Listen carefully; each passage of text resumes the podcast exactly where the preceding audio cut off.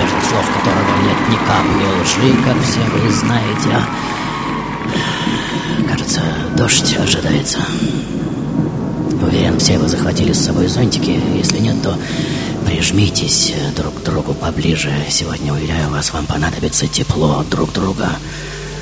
Да-да. И вот они, эти ледяные порывы ветра, что уже стучатся в окна. Какой на дворе год или век, не так, как вы понимаете, важно. С улицы в дом входят припорошенные метелью люди. Да-да, вот они, оба мужчины. Уже скидывают мокрые плащи, отдают слуге и стремительно поднимаются на второй этаж. Один из них мой отец. Его зовут Кристоф. Папа! Задержись на мгновение и будь добр, улыбнись.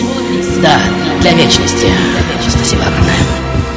Он более чем успешный адвокат при Верховном суде, и семья наша никогда не испытывает недостатка в деньгах. Второй, как нетрудно догадаться, доктор. Они спешат к моей маме Луизе. И так начинается чуть ли не каждая моя история, верно? У мамы пару часов назад отошли воды, и здесь важно отметить, что родители мои именно те люди, у которых чаще всего рождаются гении, ну, то есть самые обычные.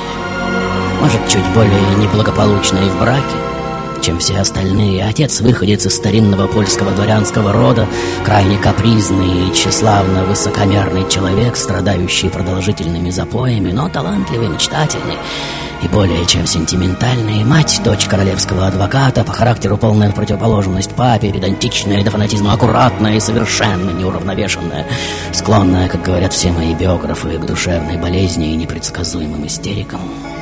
И вот вам моя, как говорится, психологическая, то есть генная, родословная, то есть те самые файлы, что я буду распаковывать на протяжении всей своей жизни.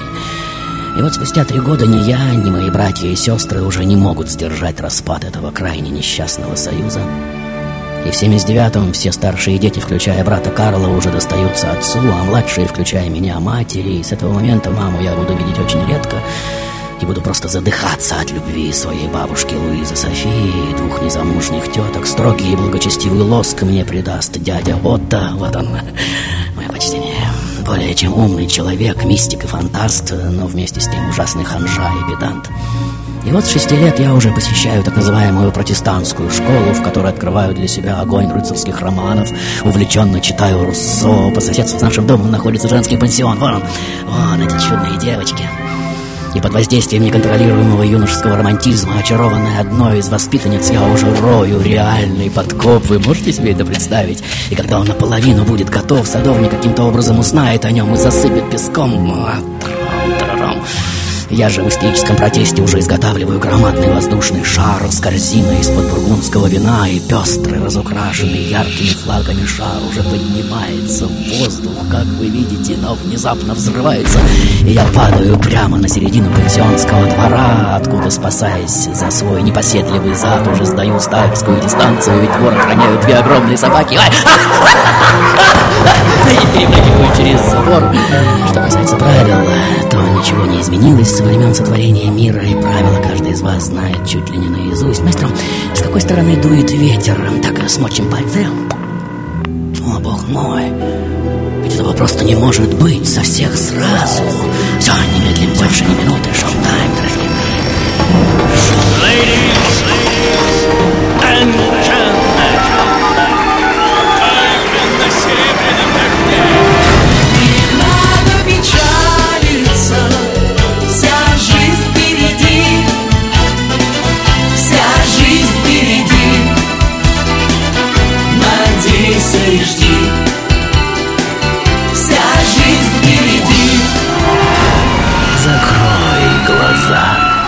и смотри, и смотри. Итак, дамы и господа, ladies and gentlemen, вот он я. Высокоодаренный и крайне невротичный юноша, музыкант, художник и немного поэт. Впоследствии исследователи моего творчества будут отмечать в моей живописи подражание Веласкесу, а в моих композиторских и скрипичных опытах Моцарту. Мистер, э, будьте добры, дайте мне скрипку. Спасибо. Я же больше склонен сравнивать себя с Паганини, но решать вам.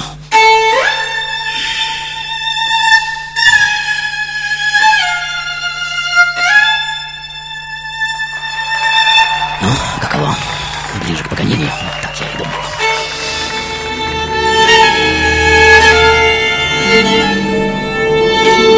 Я сегодня именно тот, кто поднимет искусство воздействия словом от скрипично-пронзительно-лирического, чуть ли не до вселенского, я бы даже сказал, органного звучания.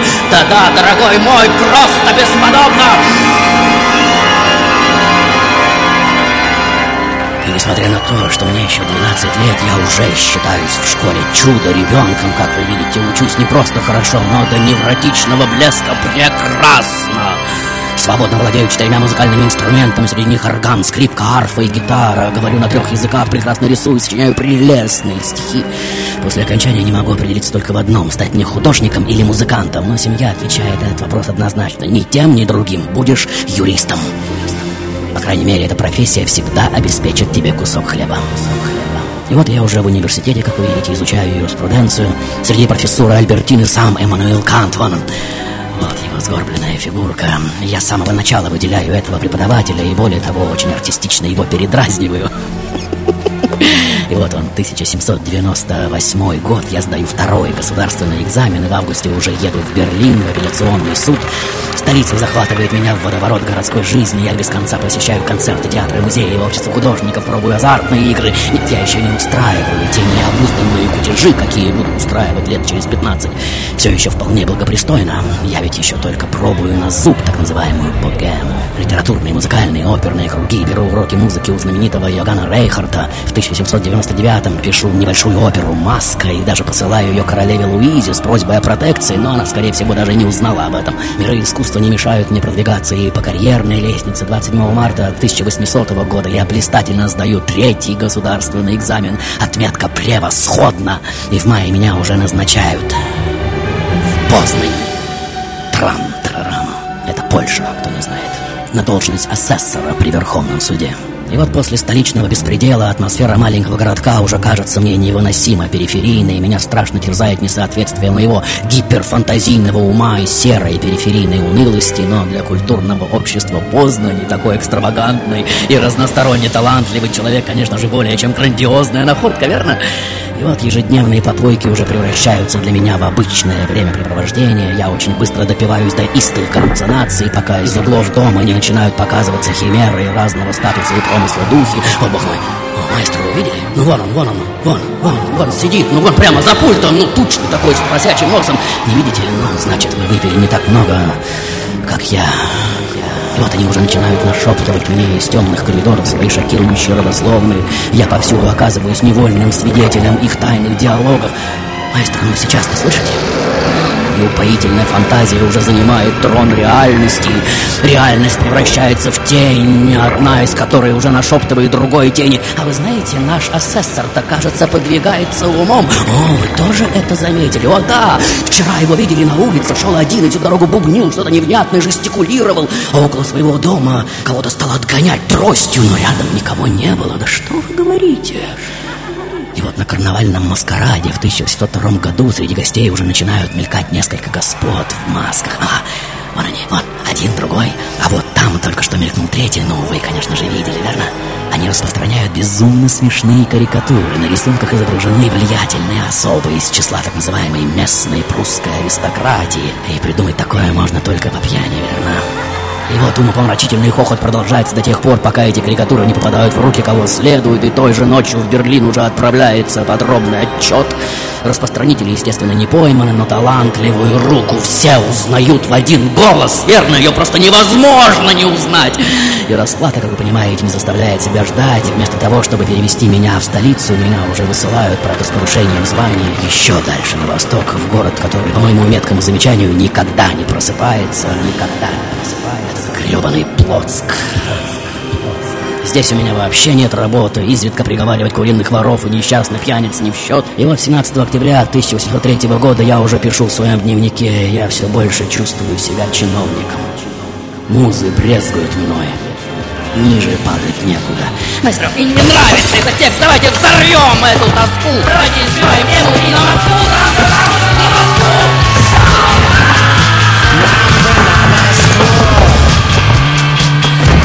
этот раз она не ладна.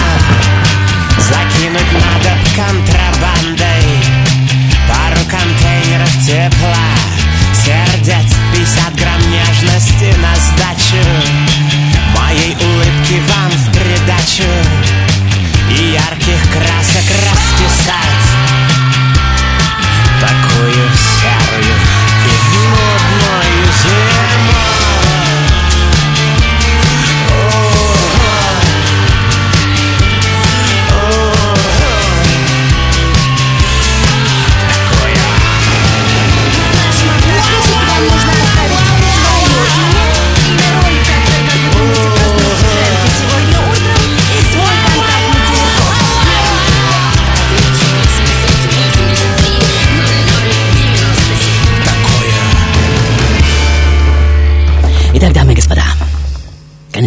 Же, всему свое время, и что, как не обстоятельства, гранят так называемый талант, обостряя его харизму и выделяя только ему одному присущий слог и стиль, и, как говорится, чем громоздче талант, тем громоздче жертва, требуемая от него, верно? А, прекрасно, дорогой мой. Даже не дожидаясь приглашения, вы уже все оживили, просто замечательно. И вот во время очередного беспросветного запоя я уже вижу, как получу тянущемуся прямо ко мне с небес уже спускается некий посланник, вон он. Вон. В руках у него золотой свиток, он торжественно декламирует приказ о назначении меня государственным советником прусского Верховного Суда в Варшаве. И надеюсь, вы тоже слышите этот гулкий голос. голос. И картинка настолько реальная, что кто-то из вас воспринимает ее чуть ли не за реальность, верно? И вот когда бред запоя рассеивается, я обнаруживаю некоторую ясность рассудка, мой слуга решается показать мне это письмо — я понимаю, что все привидевшееся мне в пьяном бреду не что иное, как реальность, и не смея еще поверить в свое счастье, уже еду в Варшаву, да-да, в столицу Польши. Там достигаю, хотя и весьма локальной, но все же известности как композитор. Пишу свои первые критические статьи как литератор. Здесь ставятся мои зингшпили, я дирижирую собственными произведениями. Впервые публикуется моя фортепианная соната, и можно сказать, что я действительно счастлив со времен полета на воздушном шаре. Начинаю всерьез подумывать о том, чтобы оставить, наконец, ненавистную юриспруденцию и целиком отдаться искусству, но в окрестностях Вены Яуртенштенд уже грохочет пушки, как вы слышите. Они. Мой маэстро, чуть потише, не надо так громко, у меня сейчас разорвутся уши. Это войска Наполеона одерживают блистательную победу. И в ноябре 1806 года Варшава уже занимается французами. Я каким-то странным образом обвинен в шпионаже в пользу прусского короля. Моя семья прячется на чердаке музыкального собрания. Мне 30 лет, в моем портфеле партитуры нескольких грандиозных по задумке опер. Но кому нужно это искусство в такие времена, верно? Я хожу по музыкальным издательствам, предлагаю в театрах свои произведения, но все безуспешно. Тогда я снова начинаю искать место адвоката, но и в этом контексте никому уже не нужен. И только как карикатурист, э, подпольно рисующий карикатуры на Наполеона, я нахожу работу, параллельно занимаюсь переписыванием нот, продажей старых роялей, ну и так далее. 7 мая 1808 года я пишу Гиппелю, вот уже пять дней я и моя семья не ели ничего, кроме хлеба. Если можешь, вышли мне хотя бы 20 Фридрихсдорф, иначе Бог знает, что с нами станется. И вот после множества объявлений мне все же предложена должность капельмейстера в театре Бамберге – Граф заказывает мне переложение в оперу сочиненного им цикла стихов под названием «Напиток бессмертных». Я справляюсь с заданием за пять недель. Под моим управлением оркестр из 25 музыкантов и 12 хористов. Я дирижер, композитор, машинист сцены, художник декораций, чуть ли не исполнитель нескольких ролей. Моя героическая жена по-прежнему терпелива и поддерживает меня во всем. Тем временем пожары Наполеоновской войны докатываются уже до Дрездена. Я, как видите, совершенно не пытаюсь обезопасить свою жизнь, хожу под пулями совершенно без прикрытия. И вот я уже в 50 шагах от французских стрелков, ведущих перестрелку с союзными войсками, и слепая пуля сбивает с меня шляпу. А, о, моя страна, нельзя так неожиданно. А куда отлетела моя шляпа? А, вот она. Вот. Я в этот момент просто нагибаюсь, как вы видите. Поднимаю шляпу с земли, отряхиваю, одеваю на голову и иду дальше. — когда же из окопов раздаются аплодисменты восхищенных солдат, я разворачиваюсь, отвешиваю изящный поклон. В другой раз я смотрю из окна верхнего этажа своего дома за ходом битвы. Когда же одно из ядер разрывается прямо у дома, дом покачивается, стекла разбиваются, внутри уже валяются несколько трупов, как вы видите. Я же, даже не моргнув, холодно произношу «Саляви!» Спустя годы Вальтер Скотт будет критиковать меня за то, что я не описываю в своих сказках все эти жуткие подробности, что он охотно променял бы всю мою туманную чертовщину на суровое изложение реальных событий, свидетелем которых я был. А как мне ему объяснить, что именно из этого хаоса, ежедневного спотыкания от трупы и бесконечных стонов раненых солдат, из шлепания по крови и грязи реальных страданий войны появилась на свет одно из самых грандиозных моих произведений, так называемая «Сказка новых времен» о волшебно неуничтожимом свете любви. Но вы, несомненно, его читали. Всегда интересно, как долго я смогу продержаться в обороне, верно? Маэстро, будьте добры, что-нибудь светлое, что-нибудь светлое, прошу вас,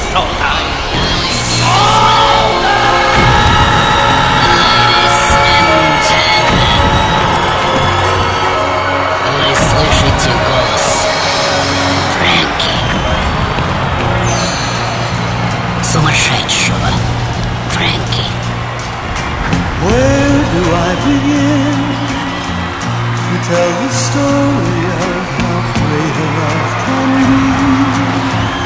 The sweet love story that is old and the. The simple truth about the love she brings to me. And she'll be there.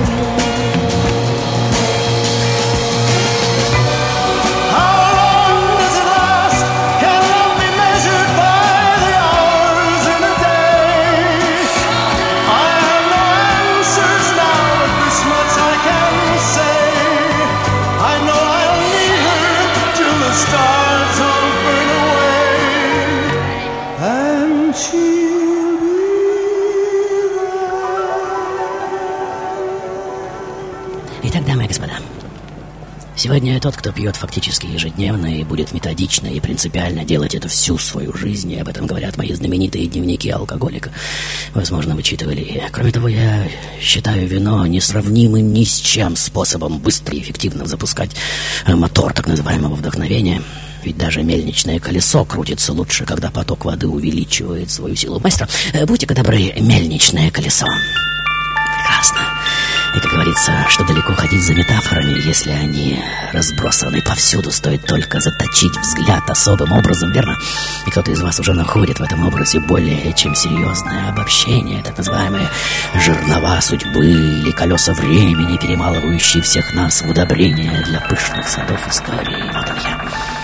Человек с фактически заспиртованными мозгами. И Разве можно доверять тому, что этот мозг паноптикум может извергнуть из себя в припадках своих бескрайне белых, как Антарктида, горячек? Вот, вот, Стены офиса Серебряного Дождя очередной раз начинают плавиться, из них уже выходят, выползают, вылетают и вытекают все эти удивительные существа, что, смешиваясь с своим воображением, уже превращаются то ли в желудочные капли, то ли угощаются кофейными зернами, превращаются в феи, колдуньи, что начинают торговать яблоками, пирожками прямо на улице. Кстати, в магазине, в котором вы обычно покупаете свои продукты, до сих пор работает одна из них, да-да.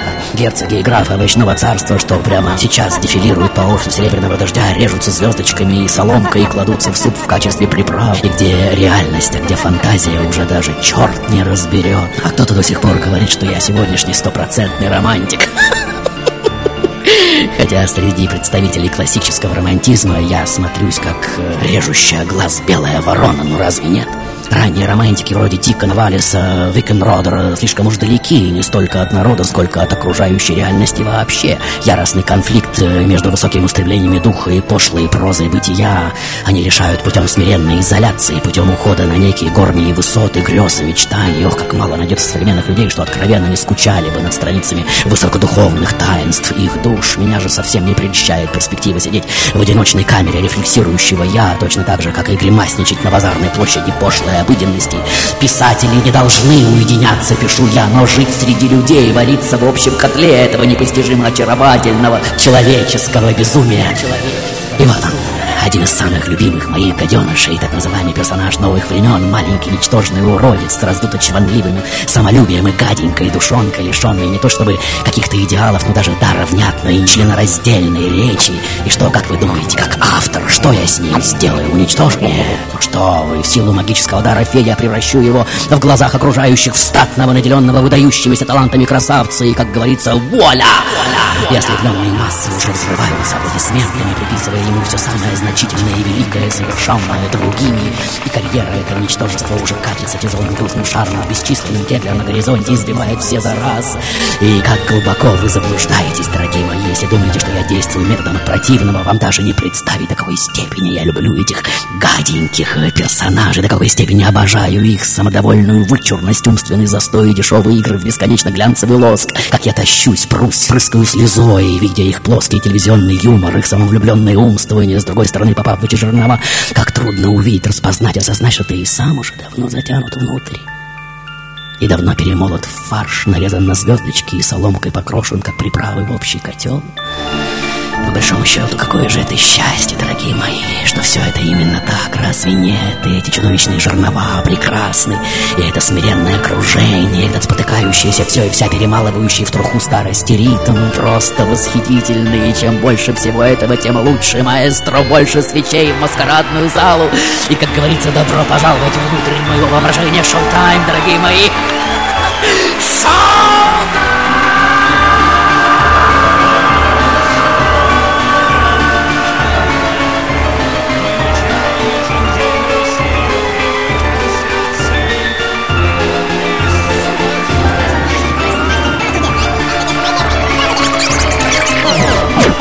Ты сегодня личность, личность, которая нужна нам всем. Ушенки, это, по-моему, Толки. По-моему, Антонио Сальери, не помню. Слушай, я не помню, я не помню, как тебя зовут сегодня.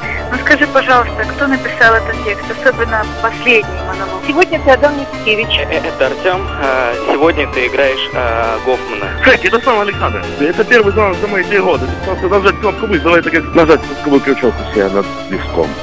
Пока. Ты прекрасен. Ladies and gentlemen, мы начинаем еженедельную серию прямых трансляций из сумасшедшего дома. На нашем автоответчике вам нужно оставить свое имя, имя роли, в которой, как вы думаете, проснулся Фрэнки сегодня утром, и свой контактный телефон. Номер моего 783 0097.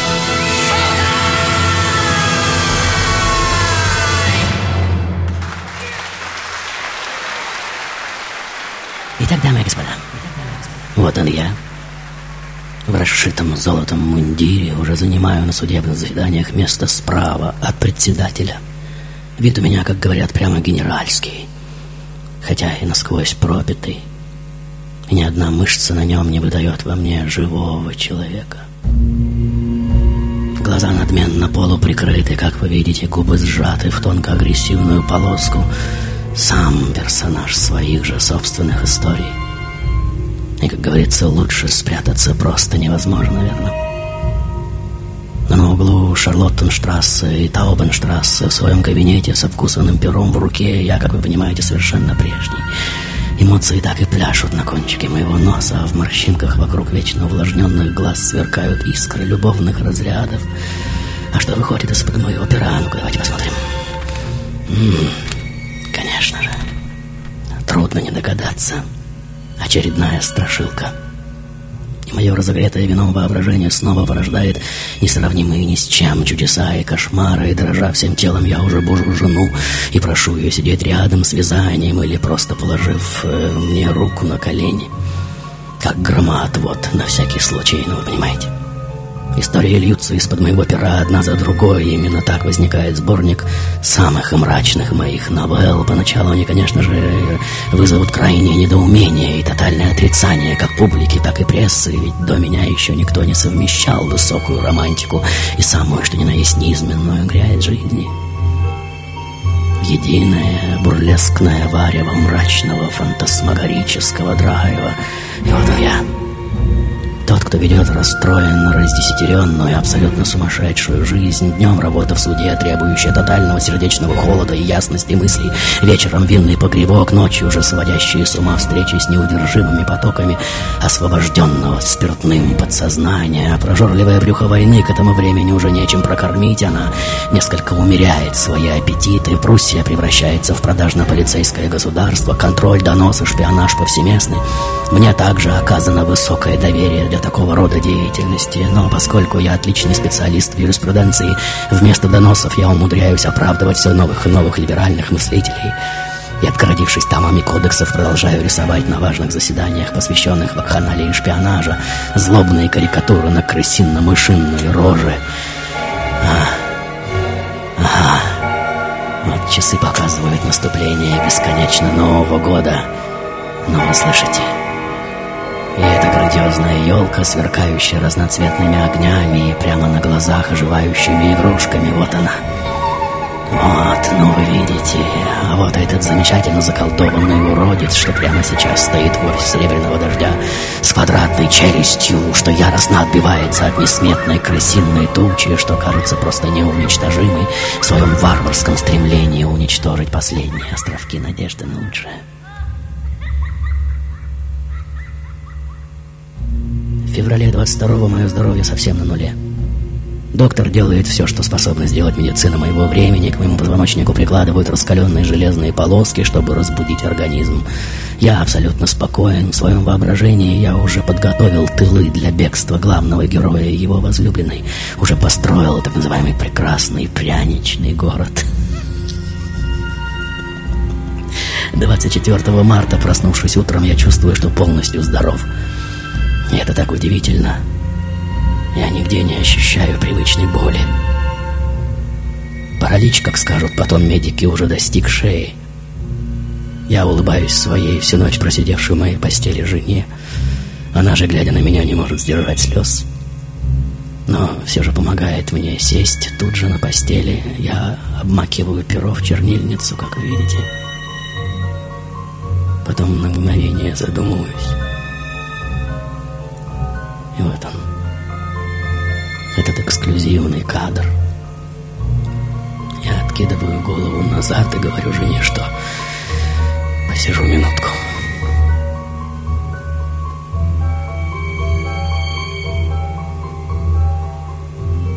И эта минутка уже растягивается до пяти, потом до получаса. И не кончается уже почти два столетия. И одному только Богу известно, что родится из этой моей недосказанности, верно?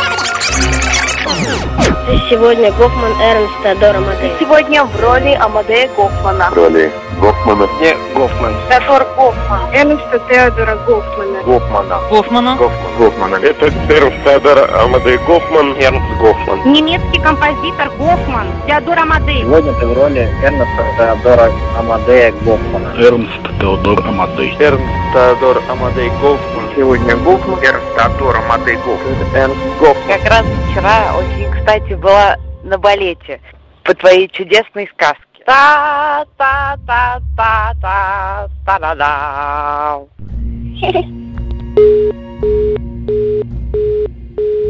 Герберт Майер, кинорежиссер. Гейдельберг, Германия. Ich glaube, er ist der Hauptidol der modernen Religion des Shows. Я думаю, что это главный идол современной религии зрелища. Его алтарь — глобальная информационная сеть. Это мистическая фигура. Его кредо — проявить, отразить и обобщить стихию игры, скрытую в современной культуре, искусстве, политике, мистицизме.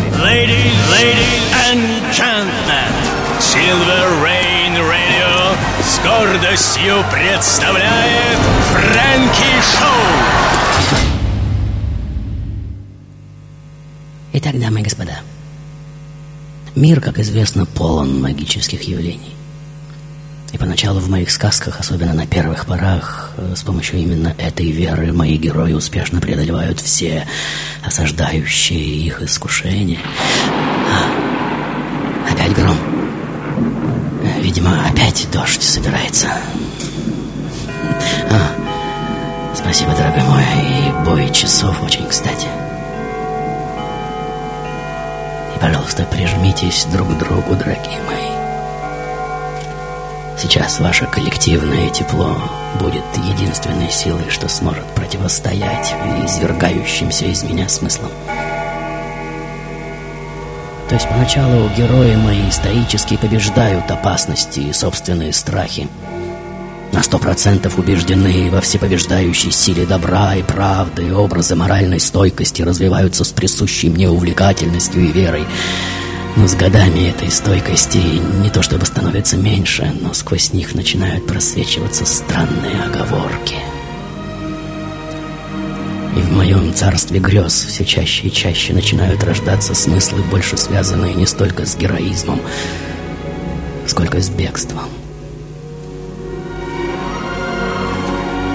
Вот я снова иду по своей роскошной долине, как вы видите, и слышу, о чем шепчут друг другу цветы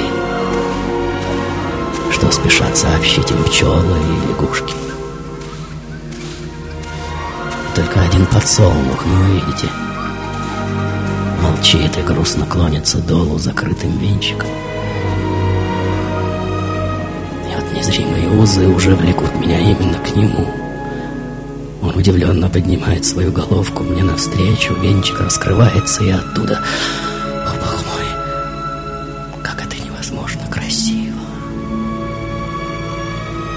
мне в сердце начинает сиять какое-то лучистое око. И все шире и шире раскрывается подсолнух, и потоки пламени, льющиеся из него, уже охватывают всего меня, и вдруг хлоп! Око исчезает, и сам того не понимая, каким образом я уже оказываюсь в самой сердцевине этого чудесного цветка. Ну, кто-то из вас, я уверен, понимает, то есть в самом центре всех возможных центров. И все это означает, что человек либо очень пьян, либо его мозг очень болен, верно? И понятно, что все мы живем грезами. И каждый из нас для существования этих грез находит неоспоримые, подчас крайне необычные доказательства, хотя и считает себя самым что ни на есть трезвым и совсем даже не больным. И вот князь духов Фосфор своим э, все повсюду оплетающим гнусавым сипением уже предрекает, что в скором будущем людской род совершенно перестанет понимать язык красоты и безмолвия. И только нестерпимая тоска, словно смог, будет смутно напоминать им о существовании настоящей Родины. Я очень хорошо понимаю скептиков, утверждающих, что ад и рай, если они и есть, то только между нашими собственными ушами. Если вы до сих пор думали, что я сегодня инфантильный фанат воображения, то пришло время сказать вам правду, дорогие мои. Я считаю этого зверя самым опасным, самым ужасным видом оружия. А всех этих поэтов, артистов и художников самыми страшными, дьявольскими отродьями. Если мы можем что-либо вообразить, мы можем это материализовать. И проблема, конечно же, не в самом воображении, но в том, кто его контролирует. Понимаете?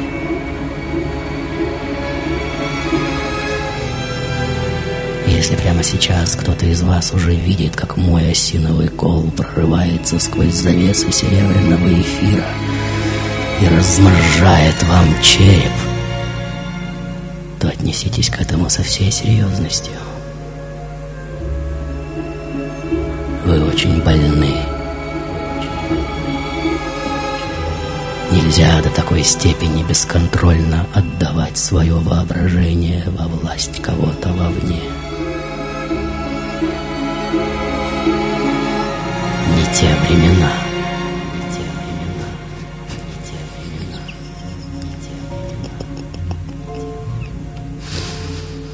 Ведь реальности, в которых вы обитаете, программирует тот, кто контролирует ваше воображение. Или для того, чтобы проснуться одного удара мало? Итак, дорогие мои, еще и еще раз, пока не поймете. Вот он, этот замах. Свист, прорыв эфира и хрясь по черепу мозги в слизь, череп в дребезги. И теперь следите за своими ощущениями, дорогие мои. Правильно. Сначала шип, треск и бой часов, а потом вот оно. Это осознание. Тот, кто контролирует ваше воображение – формирует вашу жизнь. Если вы сами не в состоянии выключить приемник прямо сейчас –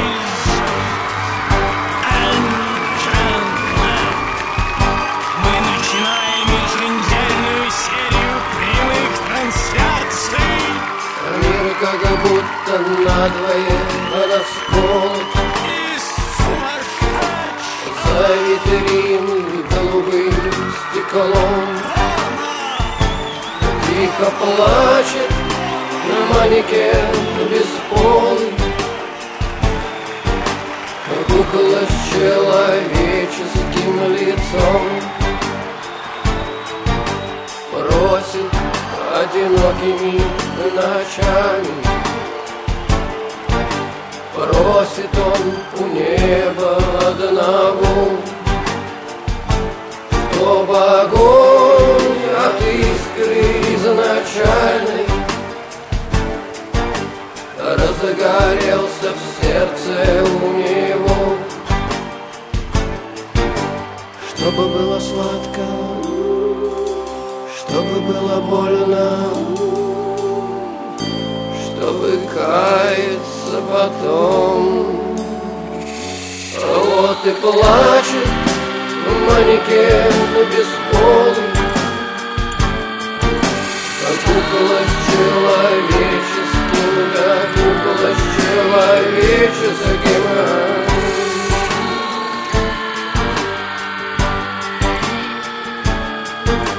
Станет он перекати поле. Станет ждать, чтоб жар надежды стих Чтоб одну стеклянную неволю Разменять на тысячу, да разменять на тысячу других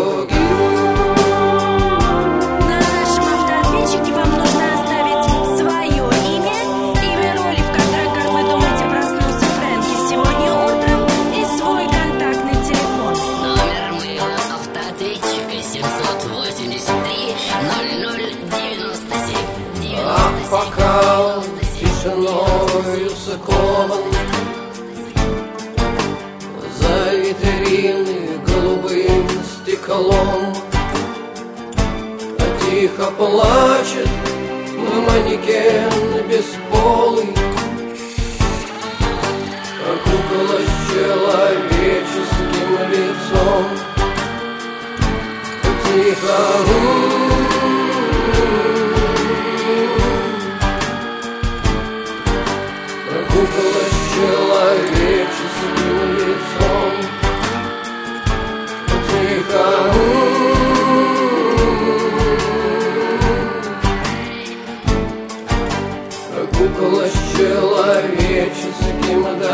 кукла с человеческим лицом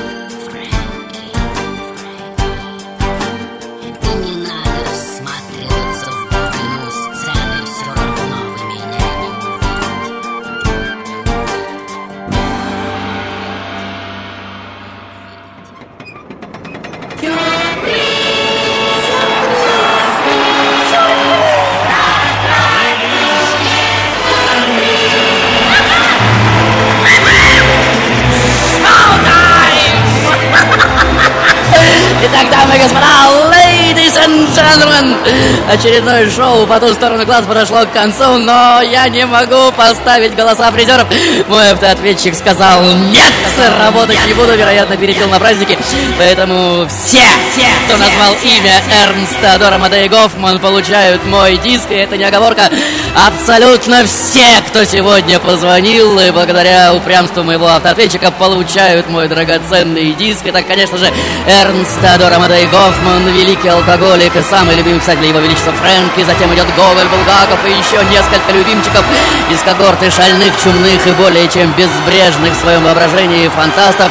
Плюс ко всем призерам, конечно же, пронырливый Локи. Это ник персонажа с моего форума, что назвал это имя за несколько дней до сегодняшней игры. Но вы знаете, на моем форуме идет игра Бориса Велихова, который вывешивает иллюстрации подсказки. И тот, кто первым назовет имя персонажа, тоже получает приз. Та-дам!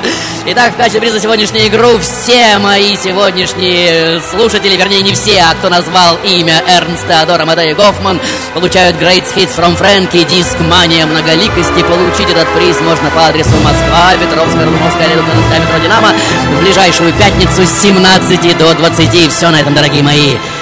До встречи в следующей жизни. Кто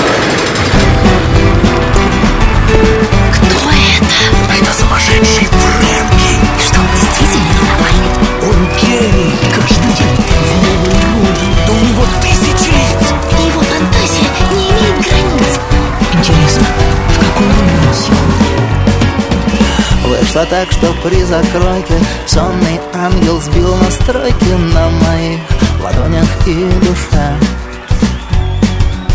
И к душе простой и чистой Приросло лицо артиста С выборкой ужимок и клише. Я живу, чья-то маска Всем рассказывая сказки Только в них ни слова обо мне. Сам же я, мишка гризли Посреди пустыни? Жизни Глупо улыбаюсь в тишине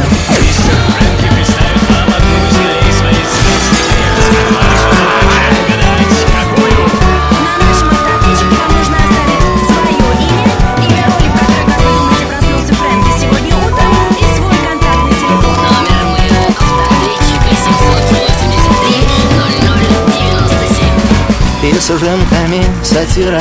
Я шатаюсь по эфиру Я одна сплошная ловкость рук.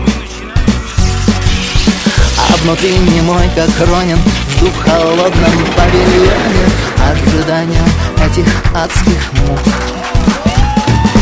Я сижу, а чья-то маска Всем рассказывает сказки Только в них ни слова обо мне. Сам же я, как мишка гризли Посреди пустыни жизни Грустно улыбаюсь в тишине Я сегодня э, рад, что вы снова со мной. Не улыбайтесь так хитро. Я сегодня... А зря. Гулять так гулять. Да, пора уже. Вот он, вот он я. Не улыбайтесь так хитро. Я сегодня прекрасный ужасный одновременно. Какой стервец. Что вы этим